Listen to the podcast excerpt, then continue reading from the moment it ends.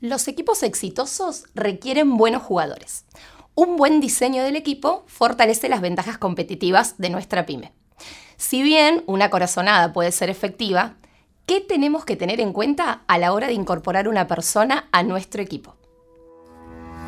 Bienvenidos a un nuevo episodio de Waloo, la plataforma de recursos humanos para pymes y startups este es un espacio en donde en pocos minutos vas a poder contar con nuevas herramientas para mejorar la gestión de personas.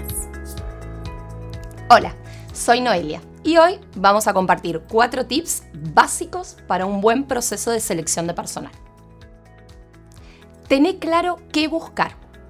Actualiza la descripción del puesto. ¿No tenés una? Definila.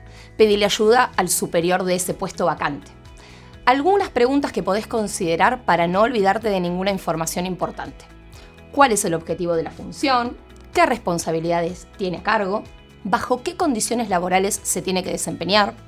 ¿Cuáles son los requisitos para llevar adelante la posición? ¿Y qué competencias y qué nivel de desarrollo debe tener quien se desempeñe en el puesto? Cada uno de estos elementos va a ayudar a encontrar a la persona más adecuada. ¿Dónde buscar? Hoy LinkedIn es una herramienta fantástica.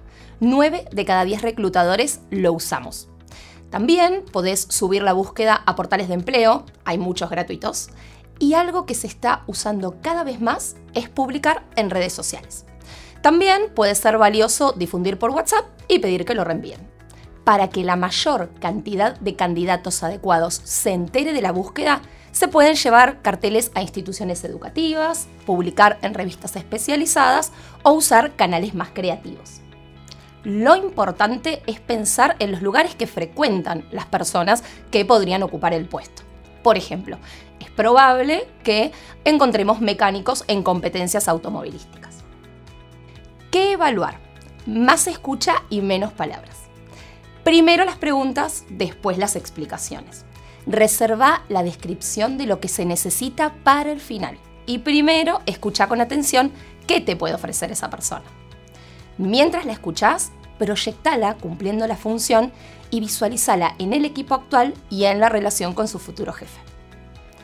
Para las palabras que pueden tener diferentes interpretaciones, como fácil, mucho, siempre, problema, la sugerencia es que repreguntes qué significa para esa persona. También podés adaptar las preguntas a esa descripción del puesto.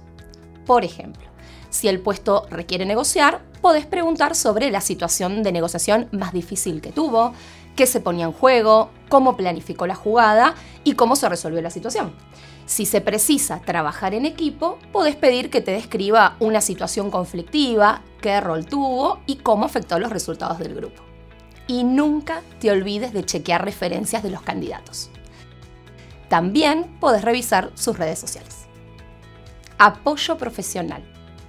Es sumamente valioso consultar a un profesional en psicología y hacer un psicotécnico. El informe te va a servir para tomar la decisión y después para potenciar el desarrollo de esa persona. En Cole tenemos un lema, la duda es que no. Sácate la duda. La salud del equipo te lo va a agradecer. También es importante que te resguardes legalmente y hagas el examen preocupacional.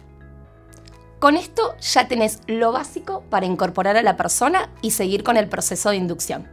Hasta la próxima.